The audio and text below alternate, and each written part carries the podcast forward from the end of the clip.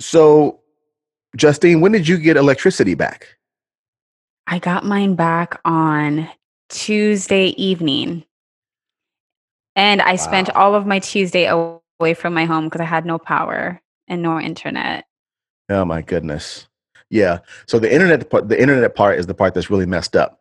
Like, Yes. you know, I I learned that I can probably do without electricity for a minute, but man, Mhm. I, I need my Wi-Fi.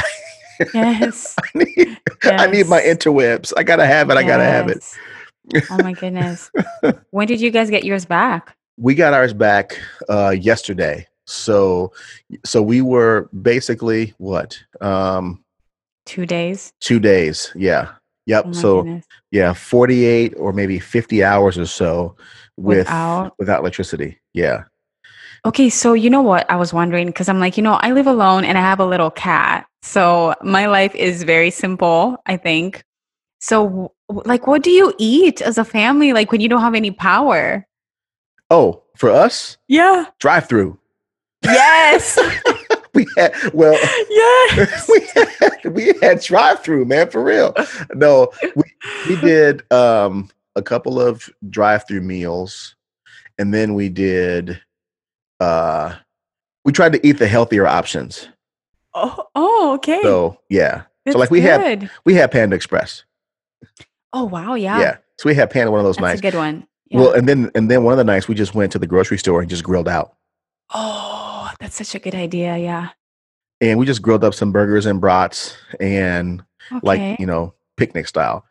Yeah, but breakfast is harder because, you know, Mhm. the boys wake up and they want cereal and no, and there's no milk. yeah, so we, you know, we lost everything in the fridge and all that. So yeah.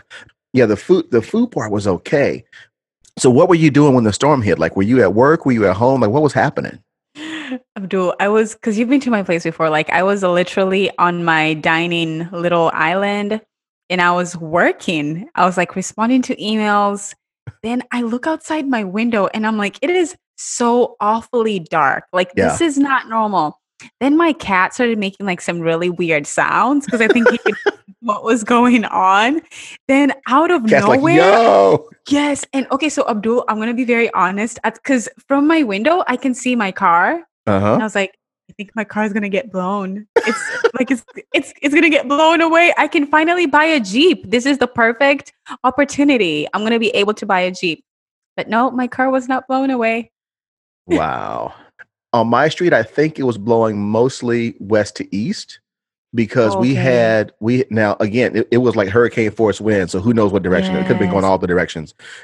but so the front of the house it did it blew a tree across the street, it blew a tree down. So Mhm, and yeah. so the the wind was blowing toward our front our front picture window. So it was blowing toward the east. Yikes. And that that window is a G. It didn't blow up. It just it stayed there. It was, it was good to go. Hey. Yeah. So, but then my son's car got barely missed. I have a video of it. Um, but a tree blew down and fell down on a on the car in front of his car. we Oh, had no. one small tree that Mhm. split a little bit, Mhm. but we didn't have any other damage. Okay. Other than power, we we're actually pretty blessed. So we we got off. So yeah, we we have people that still don't have power. Wow. There's a there's an expression. Mhm. If you don't like the weather in Iowa, give it five minutes, it'll change. Oh, So, so well, now we can add hurricane to that. Because, yes. because it was like a hundred mile an hour winds. Yeah. Oh my so goodness. there we go. What a time. What a time. Yeah. 2020. Mm, Yeah. yep. I'm throwing the biggest, fattest New Year's party because I cannot wait for 2020 to go away. Oh Like my 2020, gosh. like if if I promise to miss you, will you please go away 2020? I can't take. I'm done with you right now. Yes, So yeah, I can't wait. Abdul, we have we have elections in November. Fingers crossed they still happen. Oh, don't get me started. Uh, oh, oh my boy. gosh. Yeah. Yeah. Oh, Yeah, that's an episode in itself. I, I'm I'm a little worried about that. So yeah, we'll come back around to that one. Yes. We're we're not gonna let this one get away. yeah. So we will be talking about that. Greetings and what's good, everybody. Welcome to the Christian Soldier Podcast, a social justice faith minded podcast featuring three friends from across the diaspora exploring life at the intersection of race, ethnicity, gender, culture, politics, and basically living while black. I'm Abdullah Muhammad. I'm Justina Kingy. And we are just three POC in the cornfield, living life, loving Jesus, and fighting the good fight in these rough and tumble podcast streets. Okay, so everyone, for this episode, we are actually just two POC in the cornfield in in the post storm in the post derecho cornfield. Mm-hmm. Our resident Puerto Ricano brother Andres Amador is with his family as we record this episode because we're just a couple of days after the the derecho windstorms that, that went through the Midwest and just wrecked shop all over the place. So um, he's still with his family because they don't have electricity right now. And so mm-hmm. hopefully they should be getting it back here um, the next day or so. And you know we wish his family well. And um, we'll go check on him after we're done recording this episode. But a lot of people in our city in the midwest or whatever didn't have electricity. We didn't have it for a little over 48 hours. And wow. yeah so we wish him well. So brother andres we miss you man. Look forward to we having you back you. on the mic soon I know, Andres, we miss you. Yeah. We'll be fine without him, Abdul. Like, I'm kidding. Yeah, we got it. We don't we need him. yeah. Uh, so yeah, we'll we will muddle through without the the the third leg to our stool. So we will. Um, so here's the thing, Jay. All right. So like what's the next track on the Christian Soldier mixtape? Y'all, Today's track is called I'm Real and it's inspired by J Lo and Ja Rule. So y'all, I am a millennial, okay? And I grew up loving this is so funny.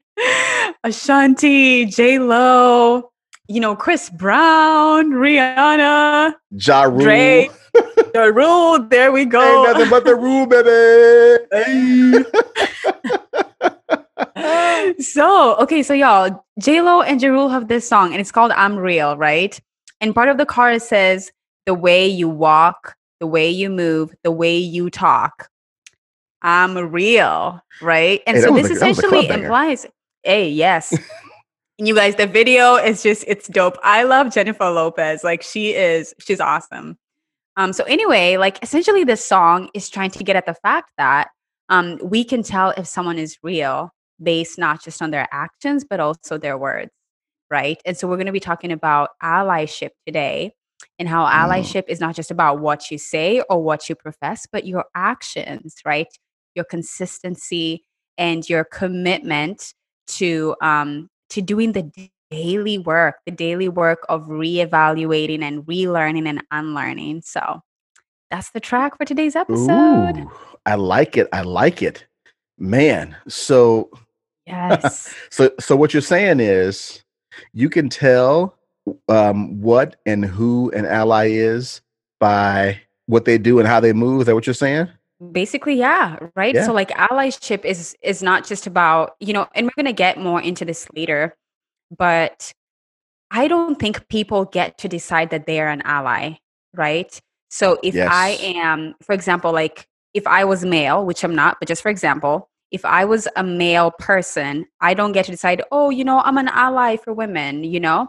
Um, women get to look at my actions and my life and what I do and what I profess, then they get to call me an ally, right? So again, like it has to be something very tangible and it has to be something that's consistent, right? Yeah. No, that's I I could not agree more for and for the exact same rationale that you listed. And and I I mean mm-hmm. I remember just kind of having these conversations mm-hmm. in like when I was an undergrad, right? And so mm. and the issue the issue of allyship, the first time that I encountered it personally, the yeah. first time I encountered the idea of allyship wasn't mm-hmm. attached to race. It wow. was attached to um to LGBTQ and gender identity. So Same. so mm-hmm. like when yeah, so like years years ago when I was in undergrad, you know, we had there was the LGBT at the time. It was before mm-hmm. the QIA plus mm-hmm. was added. It was just the mm-hmm. LGBT um alliance and so you know we were talking on campus just about yeah what like what is an ally and and who gets to call Mm-hmm. themselves an ally and i remember getting you know getting getting checked because i thought you know that so i kind of referred to myself as an ally and someone's like yeah you Mm. might be but that's not for you to say Mm, mm, so so i was like well, okay i had so i had to fall back from that a little bit so that was good mhm. um, and then hearing it again in in kind of feminist circles is exactly what you said. You know, so I wouldn't call myself like a, a feminist ally or something like that because it's not for me to say. So I Yeah. completely agree with you. Yeah, yeah. And you know, Abdul, like I'm kind of in the same boat as well. I was I was kind of reflecting as we were preparing for this episode, and I was like, wow, the first time that I ever heard um the word ally is I think maybe 2014-ish, 2015. hmm Same thing. I was taking a human sexuality class as an undergrad, and um, the A in the LGBTQIA plus was defined for me as an ally, or Mhm. was defined as the word ally. Mhm. And man, you know, I don't know, like kind of like my memory, like based on how my professor talked about it, like it was just like a very quick, like, oh, ally, and let's move on. Like she never really got into the meat of what that word meant. So I like I never even dwelled on it, you know, Yeah. and and if I'm being honest, like looking back, like I never even considered that I could be an ally in that sense Mhm. you know, up until maybe two years ago, right? When the whole, like, when the conversations of race and racial justice and racial awareness were really booming. Um, so 2018, 2019, and now, of course, 2020. And I feel like everyone is talking about allyship, everyone is talking about anti racism. And that was actually kind of like the inspiration um, for, you know, like for, like for today's podcast, because I feel like having these conversations like this is like at the front lines um you know um of anti-racism then i think we're also recognizing that we do need allies right? We need white people um in order to disrupt racism or do we need white people? I mean you know i don't know again you know like i guess like that's up for debate Yeah. but I think we're recognizing now more than ever that our brothers and sisters of Europe, uh, that are American Americans of European descent, um, and just how huge their role is in disrupting racism. yeah. No, that's really good. Um, yeah. so so I want to add something real quick, okay? And so I Mhm. think um and this might be not really a clarification for our listeners because Mhm. uh I know that we probably have some listeners that would identify as LGBTQIA plus, right? yeah. So I want to um mention something about like you said that the the A stands for ally. Yeah. Now, so that originally that's Mhm. what I learned too. yes. Now, so what I recently learned though, like recently in the last few years or so, is Mhm. that the the the A Mhm. actually stands for asexual. Oh, ho, ho, ho. Yeah. So, yeah, it's it's lesbian, gay, bisexual, transgender, intersexual, Queer. or queer, yes, Mhm. intersexual, asexual, plus, What? meaning the other identities. Yeah. So, um, you know, I would I, I'm not really qualified to to break all that down. So, Mhm. um, I'm not a member of that community. So, I would love that we need to have somebody on to to, to break that down for us. Um, but what what asexual means from my understanding is it's somebody who desires um, who identifies as desiring companionship and relationship but not sexually Mm, okay Mhm. so yeah. yeah, and so what we'll do is we'll put a link, a video link, or some uh, kind of a resource link in the show notes. Um, but just uh, you know, watching a couple of things and and doing some doing some work alongside of uh, people in our community for like, for example, from one Iowa, help put me up on game about some of this stuff. So um, I'll share a link to that, and I'll actually share a link to one Iowa too. So for our Iowans who are around here, you know, they they they Mhm. do good work. So um, yeah, I, I just wanted to kind of say that before we jump into the the racial allyship Yes. piece. Yeah. Oh, that's so good. That's so good. Oh my goodness. I will remember that literally forever. Yep. Seriously. Look at me. Yes. Good. Very good. so so okay, so as we jump into this discussion about about allyship, like what what uh for you what sparked the idea to want to to want to cover this topic? Ooh, um, so two things did. One, I was having a conversation with one of my very dear friends who happens to be an American of European descent.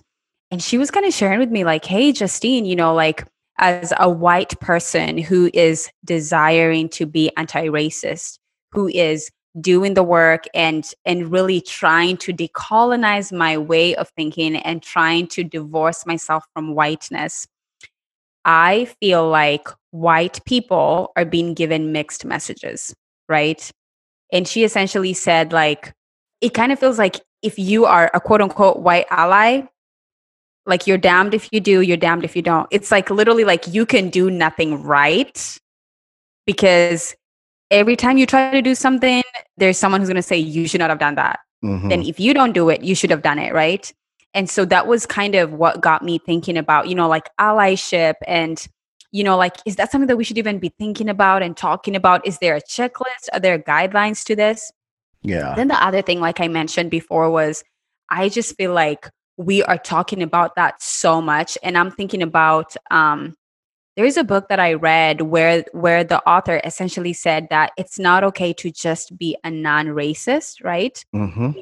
encourage people to become anti-racist, right? right? To be moving like like to literally be running in the opposite direction um, of racism, right? So to become anti-racist and not just neutral, non-racist, which that's not even a thing. Like you cannot be neutral.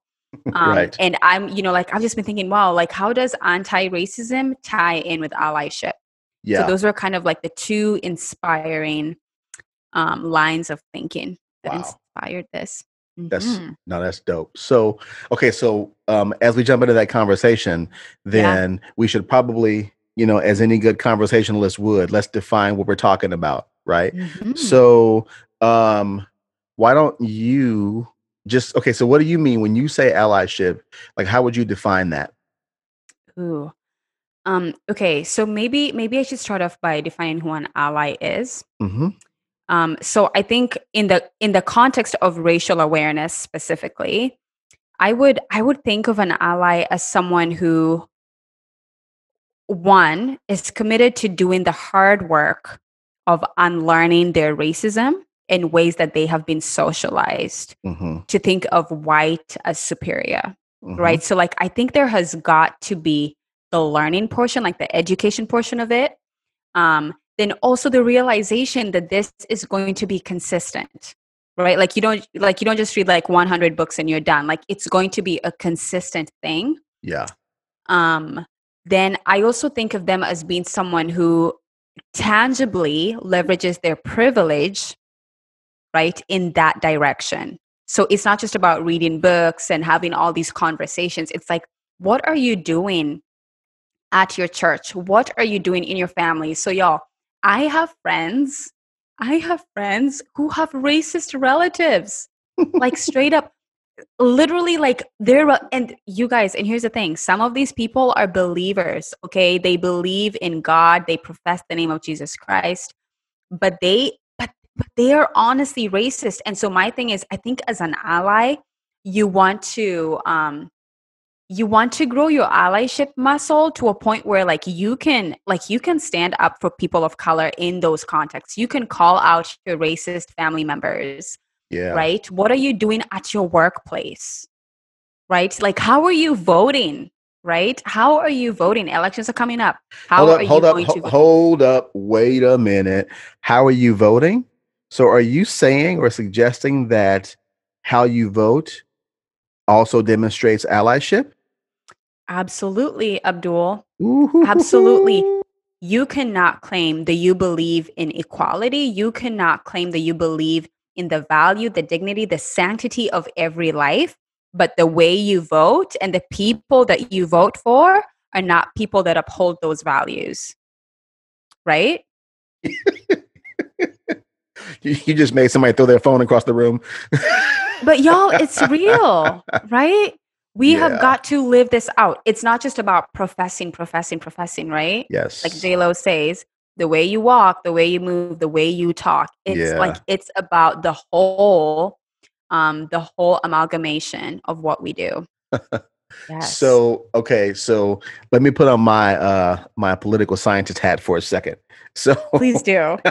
so for for listeners, if you didn't hear um, the introductory episode um, when we kind of described and introduced ourselves, uh, I am I am trained as a as a historian and as, and as a political scientist, and so my my area of study, and I'm on my academic journey uh, toward a PhD. So. Yes. Uh, so yeah, so at some point it's gonna be some more letters behind his brother's name. Yeah. it's gonna be Doctor Abdullah Muhammad. So um, but uh, so my my area of study or areas of study and research is I study implicit racial bias and I study political behavior, political socialization, and public policy. And so I look at all the all the impact of behavior and socialization on public policy.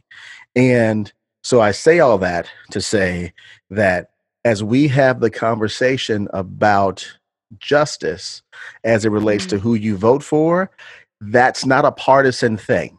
Hmm You know, it's not so so um I don't want to put words in your mouth, Justine. So what I don't think what you're saying is um so to show you're an ally, you have to you have to vote Democrat. I I don't think I hear you saying that. But I think when we look at the receipts, when we look at the um the scholarship on political behavior and we look at the scholarship on narratives and all that kind of stuff or just look at some youtube videos it is very very clear on the one hand i, I put an asterisk on this comment it's very Yeah. clear that we do have one of our political parties continues to run in opposition to what we would deem would be appropriate racial racially just attitudes and mm-hmm. that tends to be the republican party Yeah. now, the reason why I put an asterisk because I'm sure a lot of people just turned their thing, just just switch to a new podcast right now. You know, we we probably just lost some listeners. And Mm. for those of you who are listening, I want you to stick in if you're still listening, because what the what the information shows is a couple of things. So yes, we know that the Republican Party was the party that was founded hmm as the abolition party, with Abraham Lincoln being their first candidate. Okay, um, and we know we know why it was founded and all that, and we know that that uh, the Democratic Party historically was the party of slavery, it was the party of the slaveholders. Mm. Now we also know that there was a shift that happened. So roughly from the election of Abraham Lincoln in 1860 until about 1960, when John F. Kennedy was elected, most black folks voted Mm. Republican. Just as a for instance, Wow. You know, Eisen, uh, uh, Dwight Eisenhower in 1956 was the last pre- was the last presidential election that black folks en masse voted for the Republican candidate.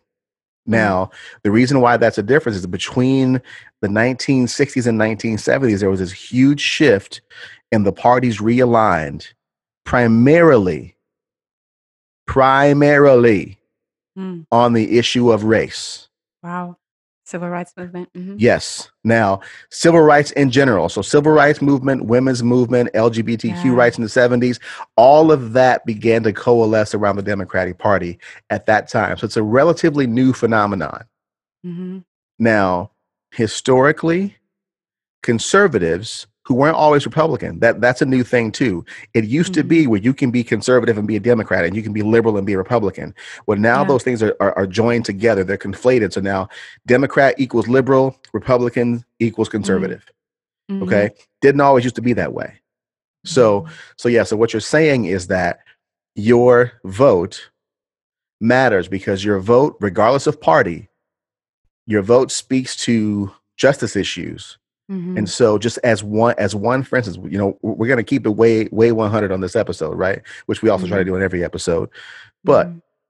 if you, as a matter of thought, as a matter of practice, as a matter of conscience, vote for the GOP because of the issue of abortion, but you feel some kind of way when somebody talks about implicit bias or Black Lives Matter or women's rights, you might want to check that. Right. Are you really pro life? Yeah. Are you are you pro life? Yeah. So so are you pro life from from cradle to grave or from womb to mm-hmm. grave? Or are you pro life from just womb? Then once baby's born, eh, I wouldn't really care about that, right? So there's right. there's there's some of that happening too. But um, yeah, there's there's lots of studies and and surveys and polls and all these kind of things that show people's political attitudes around certain justice issues and and all that. Now, and I'm kind of rambling I'm, and I'm off on a thing here, but I do want to just add just this very last piece, and this is the asterisk that that doesn't mean that people who vote liberal or a Democrat don't have problems with with with racialization and racism, mm-hmm. because mm-hmm. racism is a nonpartisan thing. Mm-hmm. Very good, yeah. Because racism is an attitude of socialization that is beyond party. Mm-hmm. And so when we think about, like you mentioned earlier, Justin, you mentioned uh, there's a book that's talking about, you know, being anti-racist and ha- having anti-racist attitudes. So one of those books mm-hmm. is um, Dr. Ibram X. Ken- Ibram X. Kendi's "How to Be an Anti-Racist." Now, and so mm-hmm. which is his follow-up book. So the first book he wrote um, just a couple of years ago was a book called Stamped from the Beginning, subtitled The Definitive History of Racist Ideas in America. Both amazing books. Now, you should check them out. Yes, you should. And we'll, and we'll put links in the show notes there too.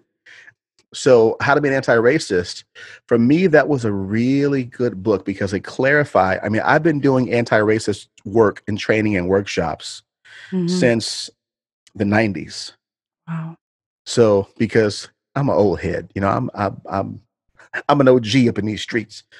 Yes. so, but uh, he clarified something to me that never quite sat right, and that was uh, people spend a lot of time pointing to folks saying this is a racist or that's a racist or you're a racist and she's a racist and you know um, but the what he clarifies is wait a minute, let's get off of who's a racist because mm-hmm. that does a couple of really kind of damaging things to people.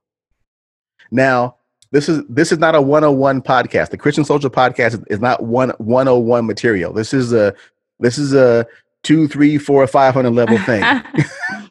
um, and so a lot of these ideas for people who are just beginning to have this conversation, it might miss you and for now that's okay. Um yes. but but the idea that he clarifies he kind of brings to the fore that the, the, that he that he pulled the splinter out of my mind on was that wait a minute if you're calling somebody racist what you're doing there's something definitive and determinative right. about that right? and permanent yeah. And permanent right. And so he talks about um well let's let's walk away from who's calling somebody or, or who, who's a racist but mm-hmm. let's really focus on everyone's societal programming and capacity to express racist ideas. Mm. And so, because as a Christian, someone is a believer, they are a non believer, they are yeah. this, they are that.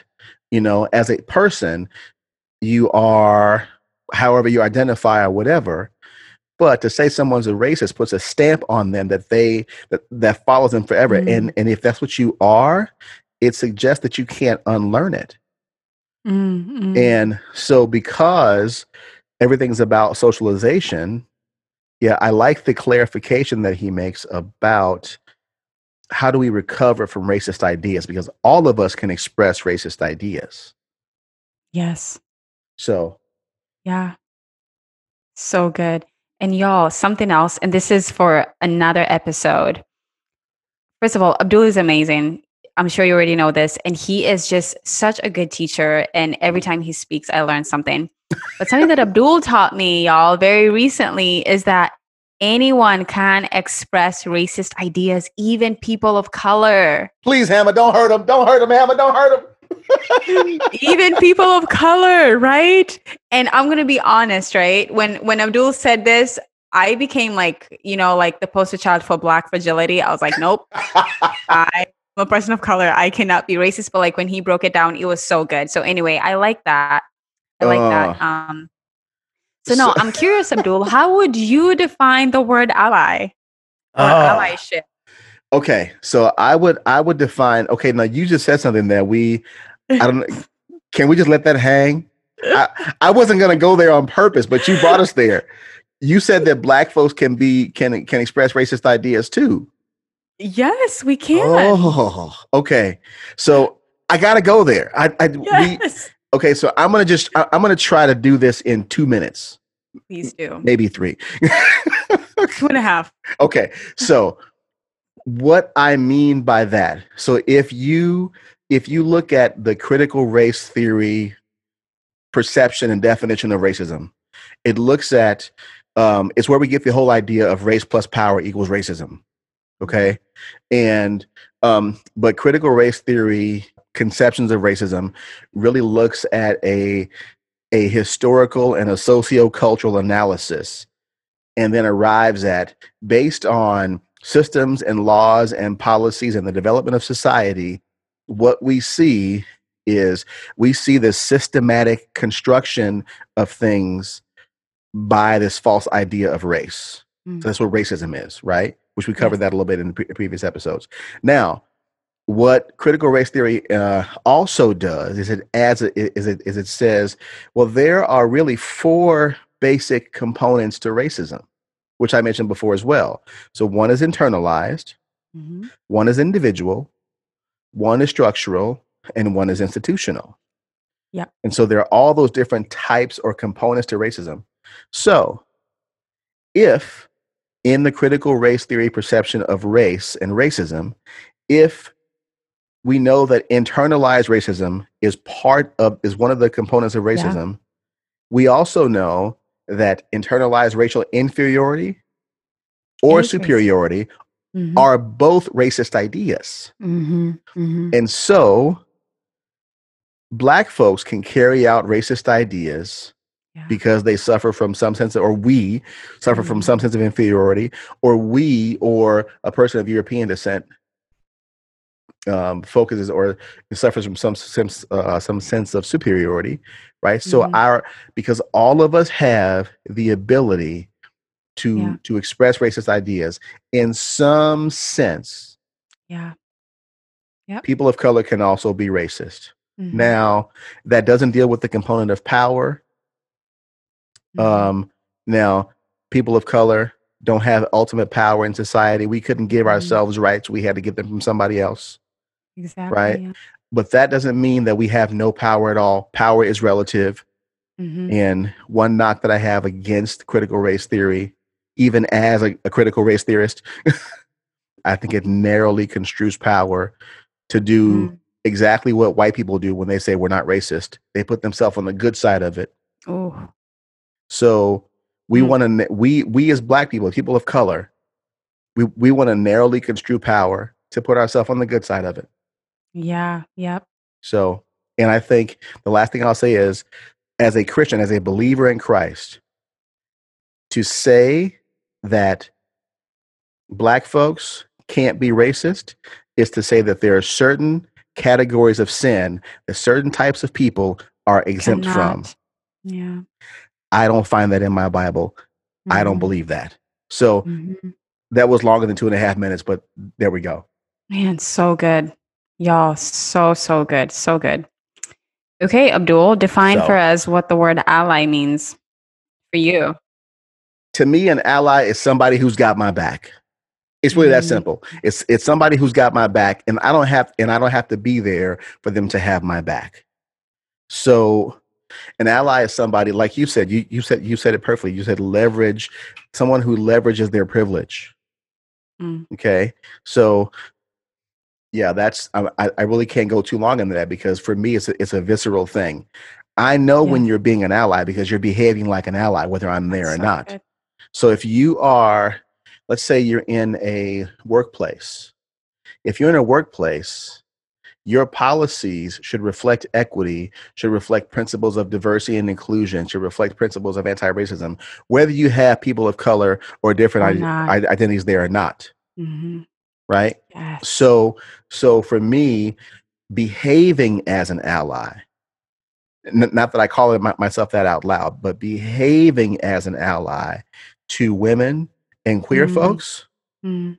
means recognizing when my sisters or my queer brothers and sisters or my queer non-conforming folks are not at the table behaving Mhm. as an ally and making sure to whatever extent that i can that Mhm. they are somehow represented or that or not belittled or demeaned or whatever so if you're if you're in a church Yeah. I will know that you are behaving as an ally. Actually, I'll know that you're behaving biblically. Preach. So I will know that you are following the great commandment. The two sided Uh-huh. coin of love the Lord your God with all your heart, soul, mind, and strength, and love your neighbor as yourself. I will know you are doing that by the way you preach, by Mm, the conversations that the people in your church have, yeah. by by the tables you build, whether somebody is there to sit there to sit at them or not. So I I will know. I'll show up when you have my back, and I'll know when you have my back. Yes. Yes. Wow, you know, that's that's so good like what Abdul, you know, like what like what you just shared cuz I always think about well, not always, but very recently, especially after we recorded um the toxic whiteness episode. Mm, And I've been thinking about it, I'm like, wow, like people of color, part of part of how we've been socialized is that we can see whiteness from like a million miles away. Hmm and a lot of times unfortunately our white brothers and sisters cannot even recognize whiteness right? Yes. you know i'm like wow i'm like we like sometimes it feels like we are more familiar with whiteness than even white people are. And i feel like it's kind of the same thing that you're saying like with allyship it's like you can just see it. Like people of Mhm. color like they can just tell like this organization my employer my employees they have my Yes. back you know Yes. um my friends have my back my husband my wife has my back you know so yes. so so good Yeah. so now i am i am curious because i feel like with everything that's happened this year you know like with george floyd breonna taylor ahmaud arbery there is there i don't call it a movement because that's not a good term but like i feel like there is so much pressure which could be good or maybe not good Mhm. there seems to be a pressure on our brothers and sisters that are American of European descent to be allies, right? I'll give you I'll give you an example. When um when the when the Ahmaud Arbery story came to light, then George Floyd, there was this whole thing like your silence. Oh man, what's what's the phrase, Abdul? Silence oh, is silence is complicity. silence is that one? complicity. Yeah. Right. And so like I saw that on Facebook, you know, and all over the place, like on um, you know, like on Instagram. And like it felt like there was this pressure on white people to post something, like you need to post something on Facebook, you know, like show that you're standing in solidarity. And what I was, I was like, wow, like what a what a time to be white. You know, like what, you know, like what a time to be white and alive, you know? Um, and so do you feel like there is a pressure on white people um to to maybe even perform allyship, you know, and be like, yeah. oh, I'm an ally, see me. hmm Do you feel like that's the thing? I, you know what? I honestly do feel like that's, that's the thing. Um, and, you know, I think a lot of our, for you and I, Justine, a lot of our kinsmen in the flesh might get mad at us for saying this. And they might be like, well, no, that's not a thing. It just recenters whiteness. And why y'all, y'all talking about this? I'm not Mhm. so sure I feel that. I agree with that. Um, I think, I think we sometimes probably do send mixed messages. Mm, I think, um, and, and your friend is right. Sometimes I, well, you know, she said, well, I feel like we're damned if we do, damned if we don't. So yeah. I, I can, I can hear that. That makes sense because on the one hand, if you do something, you run the risk of being, have it being called performative, Yes. you know? Oh on the gosh, other hand, yeah. if you don't do anything, you run You're the risk of being called called complicit. Yeah. And, and then you're getting canceled or, Mm. or better yet, you're getting canceled for asking a question. yes. you know even even if the heart like even if the heart of the question that doesn't come from someplace bad or mean or dark that comes from pl- someplace that's truly just uninformed you ask a question uh cancel So Yes. so I do feel like we are sending mixed mixed messages, but I don't think the mixed messages are on purpose. I Mm, think the mixed messages are just because we're working this stuff out as we go along in some cases. that's true. Yeah. You know, it's it's in some cases it's things that we know and feel and experience that we don't always have language for. And Mm, so I think when yeah. we if we're telling people that silence is complicity, let's be clear about the conversation that we're really having when we say that. Mm, Because if we say that, that's not what we mean. There's something deeper than that, right? yes. So, Yes. So, what do we mean when we say that? well, for me, what I think it means, or what I'm expecting, if if someone's so if I'm in relationship with someone and there are some things that are happening, let's say there's there's some justice issue that's happening, whether it's a, a murder of an unarmed black person, or whether it's some job discrimination, or whether whatever it is, if that's happening and you know it's happening and you see it happening and I tell you it's happening and you don't say anything, Mm, well, at first, if you don't say anything, I'm watching to see why you're not saying something, you know? yeah. And Yeah. so so but what I but what I'm saying in that is I'm waiting for you to just show up and have my back. So Yeah. so so to say silence equals complicity, um, when I if I levy that charge against somebody, what that to me is saying is that okay, we have expressed a deep sorrowful lament, Mm, mm, mm. right? A deep like we're we're we're we're, we're going through it over here. Yeah.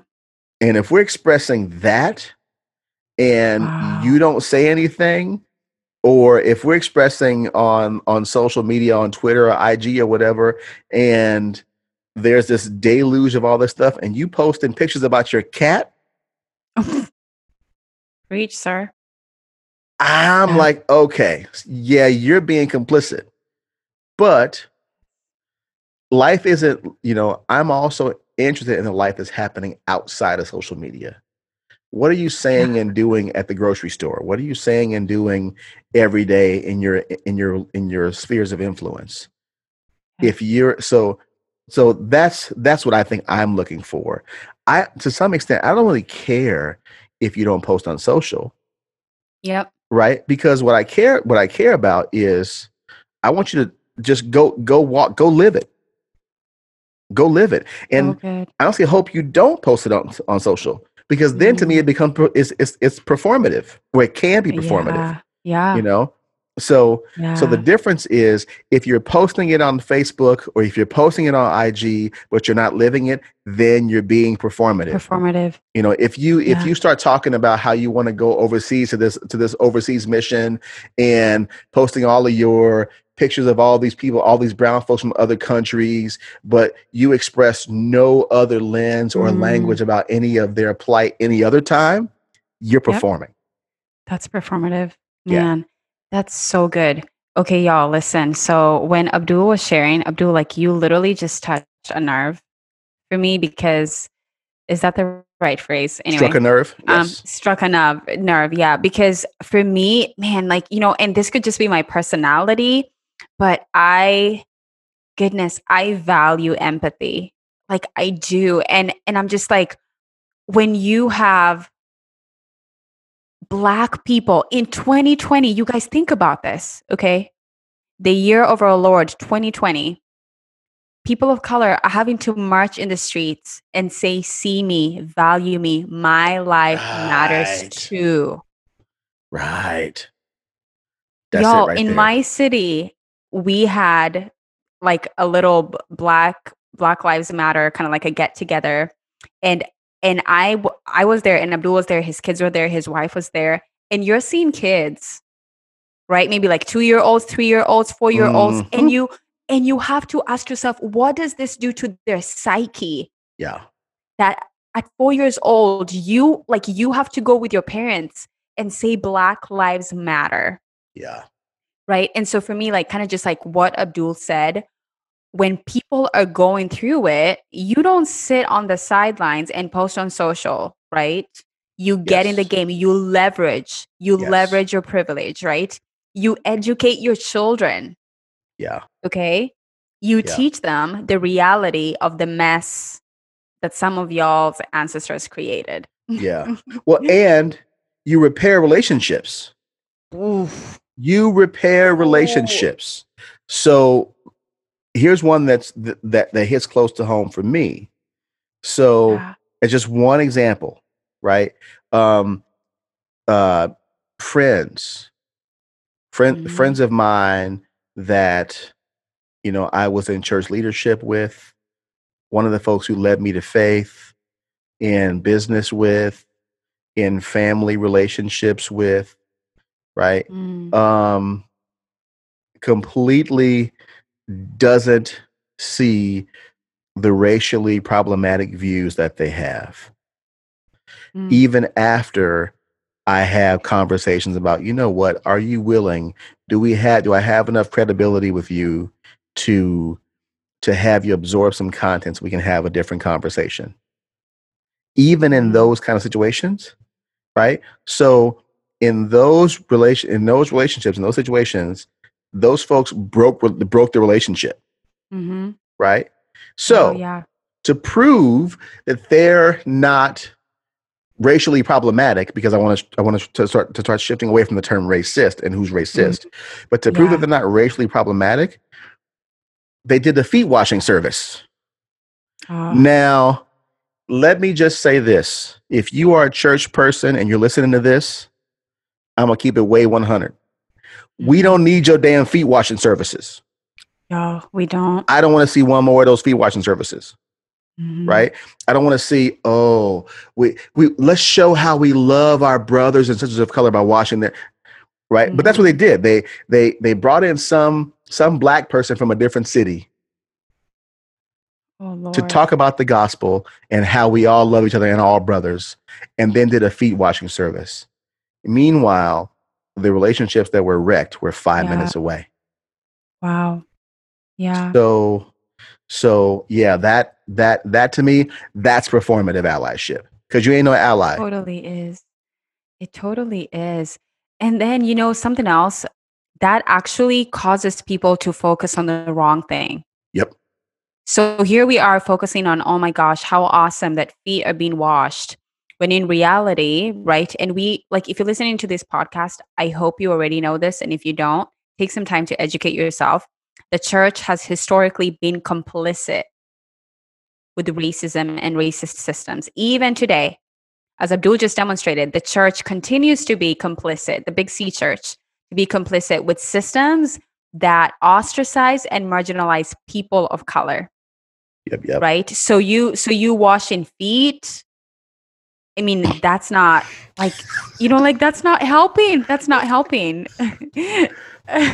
Okay so you know like this is a very heavy conversation so i'm going to add something that's kind of funny. I was listening to someone on youtube. I'm not going to mention who it is because i might get in trouble and i might get canceled and we don't need that. This this, this person abdul he's like a billionaire ceo right? Uh huh. and he was on a church pulpit and he literally said that white people need to um shine the shoes of people of color like just walk up to like ra- can you imagine Man, you better go sit down with that somewhere. We, we just let's, let's take the up- dude and smack him in the back of the head. he literally said walk up to ra- to random people of color and ask to shine their shoes i'm like bro listen you are a billionaire you can leverage your dollars honey like you Uh-huh. can like like you can leverage your dollars and your company and your organizational power Yes. to actually bring about systemic change yes. you shining our shoes You could do a whole lot. Yeah. yeah. So no, that's yeah. So I mean, so that's that's what like when I think about let's say authentic allyship as opposed Mm. to performative allyship, mm-hmm. you know, I want to share a couple of things because I know I know we're we're going to wind down here shortly, but I want to share a couple of things. Um, you know, like I said, I I, I will know if you are an authentic ally Mm-hmm. If you have my back, Mm-hmm. even when I'm not around. You know, yes. if yes. if oh you're not gosh. if you're doing things and without telling folks what you're doing, Ooh, you know, and that's a good one. yeah, uh, yeah, you you ain't got to brag about it on on social. Mm-mm. Um, so I asked my wife this question. Mm. And because my wife is all, an all around brilliant woman and just Y'all. she she's cold. So she she said, "Well, here's my top five. Mm-hmm. So here's her top five for authentic allyship. So Mhm. and this kind this this is just freestyle off the dome for her. So that they should work to educate themselves. Yeah. Right. So an authentic ally works to educate themselves without without drawing and sapping the the, the labor from the people of color around them. Mhm. Um, that they should listen to an, an authentic ally listens to and promotes black voices. Mm. And Jay, she said the same word you did. She said leverage. So Mm. leverage their privilege by taking risks that POC can't. Mm, mm. So good. And the fourth one is always checking for their own biases because no one ever arrives. My wife and I have been together for 25 years Mm. and she she is committed to living a life of anti-racism. She's committed to to growing and learning. And then lastly Mhm. she says acknowledge and ask for forgiveness when you've made a mistake. Wow. And I would good. add to that be willing for someone to say they're not ready to forgive you yet. Ooh. If you ask for forgiveness, don't wait for the answer to be yes, because the answer might be, I think I can get to the point where I can forgive you, but I can't right now. hmm hmm So that's that's that's wifey's list. Wow. Oh my gosh, Jean is awesome. Y'all, I'm telling you, like, if you can, I mean, Abdul is a big deal, like, whatever, but Jean is like No, 10 not. times a bigger deal. Like, y'all, listen, Jean is phenomenal. She's awesome.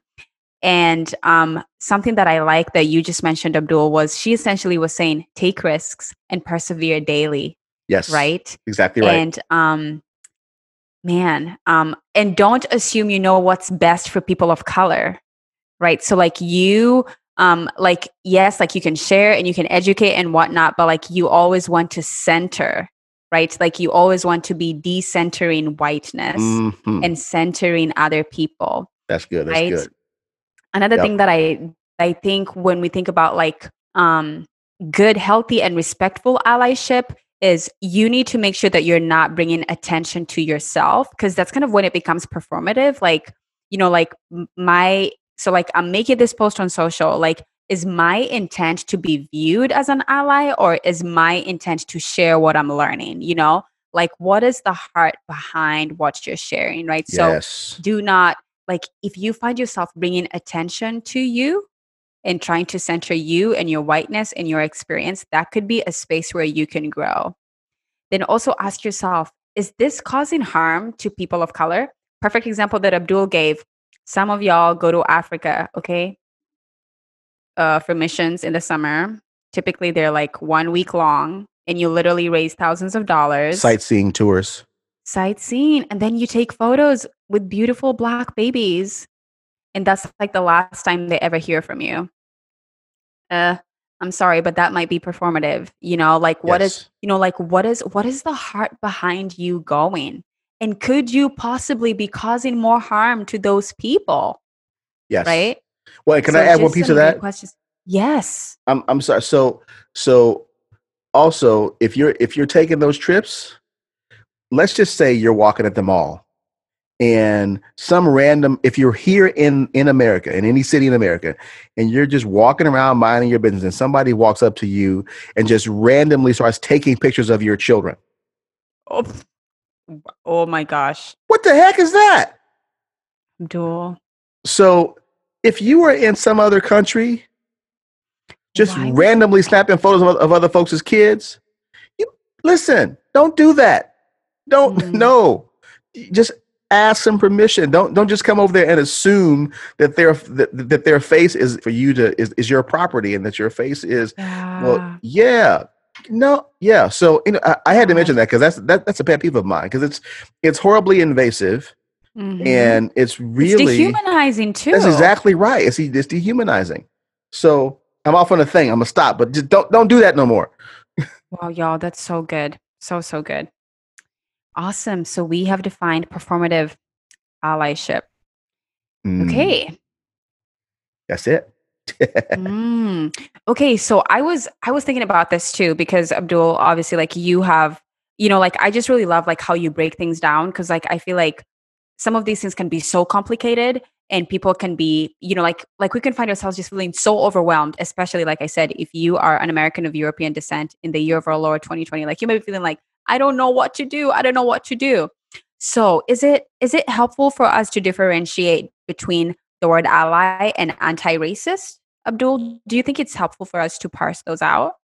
Um, I think that it is, and I think what I'll say shortly about that is so because um, and well, they're both they're both lifelong commitments, right? They're, Mm, they're both things that no one ever arrives at. Okay, and so, but what I would say is, if you are committed to living a life that is divorce that that is uncovering and divorcing yourself from the racist ideas that you have that's what becoming an anti-racist is in Mm, one way. And mhm, then when you are committed to doing that in yourself, mhm. then you will be committed to doing that in others and leveraging the spaces and the and the and the, the positions that you hold. When you do that, then you're being an ally. That's good. So good. So good. You broke it down really well. So Okay, listeners, as with our last episode, we're going to give you a few minutes to process what we've talked about so far as we wind things down by switching gears with a new segment of the podcast that we're calling Liner Notes. So, this is where, as Christian soldiers, we all have a you know, we all have to have like a rest or a moment of Selah or a Mm, moment of woosah to talk about something that's giving us life because we're always being, you know, kind of pulled away and drained. So, uh, that could be a song, a piece of art, a culture, a book, or something that's inspiring or energizing us. And so, for our liner notes this time, Justine, I wanted to ask you, what are you feeling in your spirit right now? Like, what's what's feeding you right now? Y'all, I am like exploding to share this, right? So I've shared this a little bit in past episodes, but for those of you that don't know, because of how I was raised and just because of how I was socialized, this whole journey uh, towards racial awareness is very new for me. I would say maybe I've been on this journey for like four years, which is literally in the grand scheme of things, four years isn't nothing. So there's so many things that I'm still learning. And maybe about a week ago, I was spending time in prayer and I was like, God, you know, I'm just going to keep it 1000% right now. I don't feel like you ever address racism in the Bible.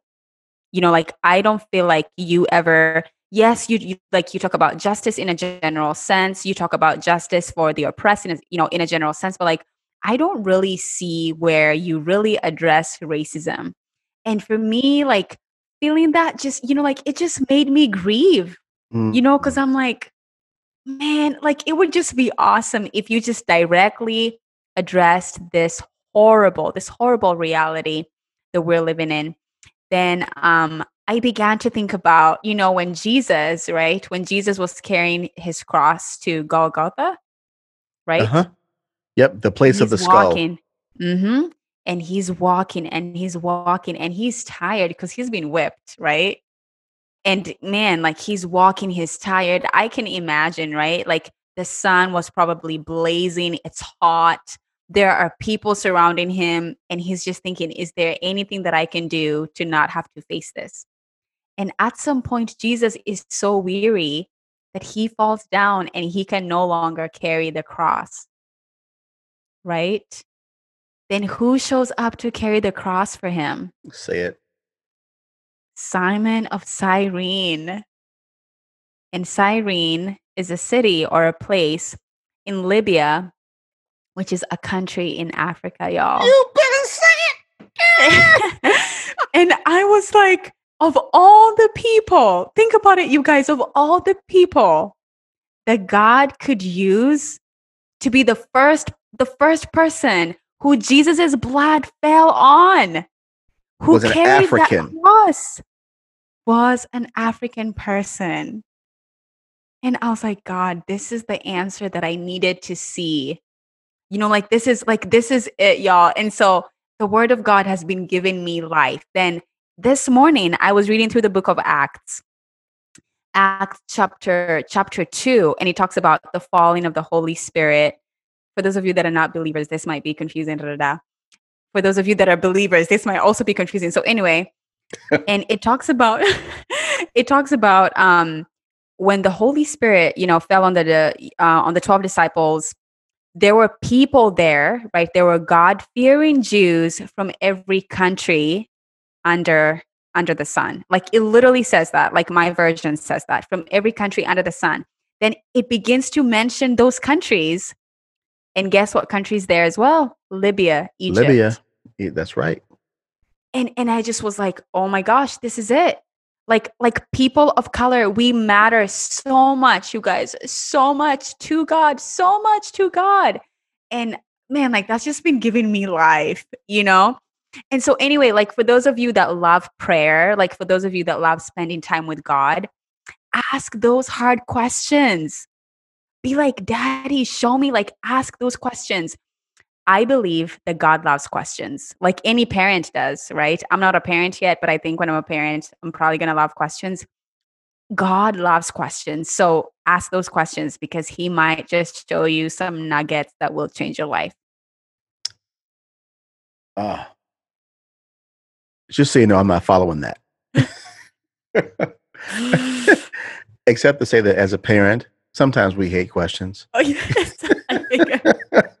but but when we're in the right mind and we're engaging with our mm. kids and God's always in his right mind, he always wants to engage with us. So then I think you're right. He loves our questions. Yes. So yes. the thing that is giving me life right now is what you just brought.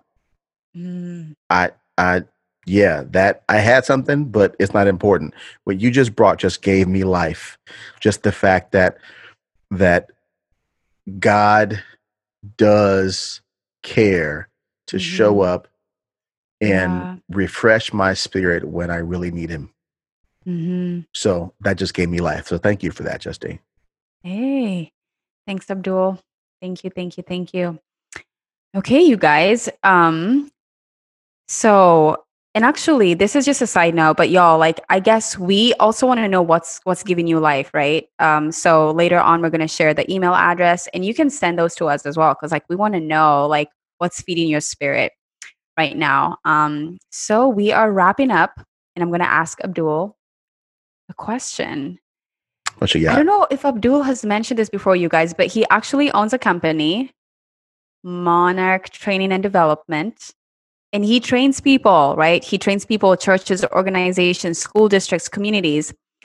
And he's a historian, he's a political scientist. And a lot of what he does revolves on training people to become racially aware, right? And so now, my question for you, Abdul, is what are some guidelines for being a strong white ally? Now, I know that you'd shared a few things that, um, you know, that that your that Jean, you know, kind of shared with you. But I'm curious, like, if you could just give like a few guidelines, or rather, like some ways to think about things. So you had mentioned how if you work for an organization or your place of employment, like think about who's at the table and who's not. So mm-hmm. can you mm-hmm. give us maybe just a few more guidelines that you could share? You know, um, so I the ones that I would give, I would say uh, that understand that being an ally means mm-hmm. different things to different people because we all have different needs and wants and hurts and situations. Wow. And so I probably I, will give just one. Okay. And and it, it would be mm-hmm. that. So mm-hmm. so identify the the people in your networks the people in your spheres of influence the people whether they are a people a person of color whether they are a woman whether they are lgbtq and mm-hmm. ask them, man, as your friend, I love you. Mm-hmm. And I want to make sure that I'm just, sh- and, and so like, it, it might even sound clumsy.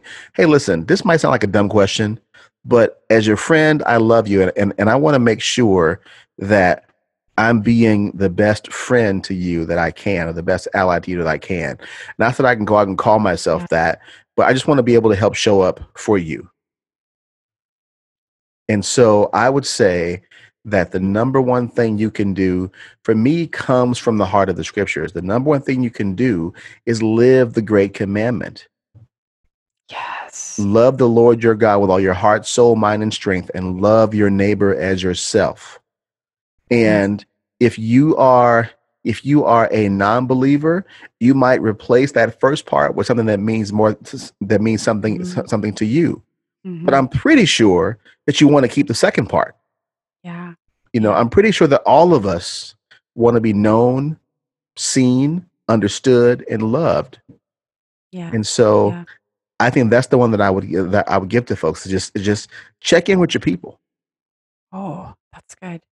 That's good. Relationships, right? Relationships. Yes. So, so good. Um, if I could share one, I think on my end. So uh there's a there's a man, is he an athlete? Someone, Jabari, someone, he wrote he wrote an article after the whole George Floyd situation happened. And he said racism is like dust. It's everywhere, but when you let the light in, you see it clearly. Right? And so I would say for me, the first thing is you need to understand and you need to learn the history of whiteness and racism. Y'all, like you really need to take the time to educate yourself. Otherwise, you like you're going to be clueless on what's going on. Then, secondly, you have to assume that racism is everywhere, every day, because it is, right? And unfortunately, in the country we live in, and probably in almost every country in the world, it influences how things work, right? Systems, structures, employment, healthcare, the education system, right? So, kind of always remembering that racism is everywhere. Um, and every day, like it never goes away, it's there, right? So, like, we have got to be doing the work. Then, just as Abdul said, notice who is the center of attention and who is the center of power in your spheres of influence.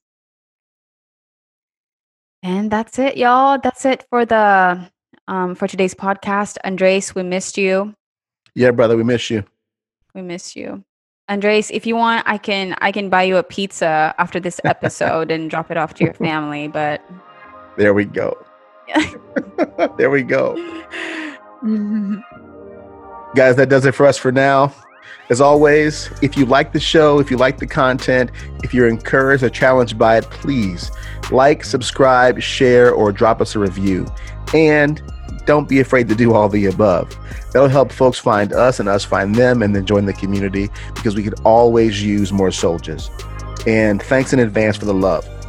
Also, if you have questions about anything we cover on this show, if you have topics you want us to discuss, or if you just want to reach out and tell us what's giving you life and what's feeding your spirit, become a member of our community on Facebook at facebook.com forward slash groups forward slash Christian Soldier, or email us at hello at christiansoldier.com, or find us on IG or Twitter, Christian Soldier. Christian is with an X, X T I A N Soldier, and then it's Christian Soldier on IG. Thanks again for listening. And for my brother Andres, I'm Abdullah. I'm Justine. Until next time, y'all, keep the faith. Peace. Amani. The Christian Soldier podcast is brought to you by the Christian Soldier Collective, a Jesus centered community dedicated to the pursuit of unity, cultural and ethnic conciliation, and social justice within the church. The theme song is The Ace by Ballpoint. The Christian Soldier podcast is a production of the Christian Soldier Collective and Monarch Training and Development.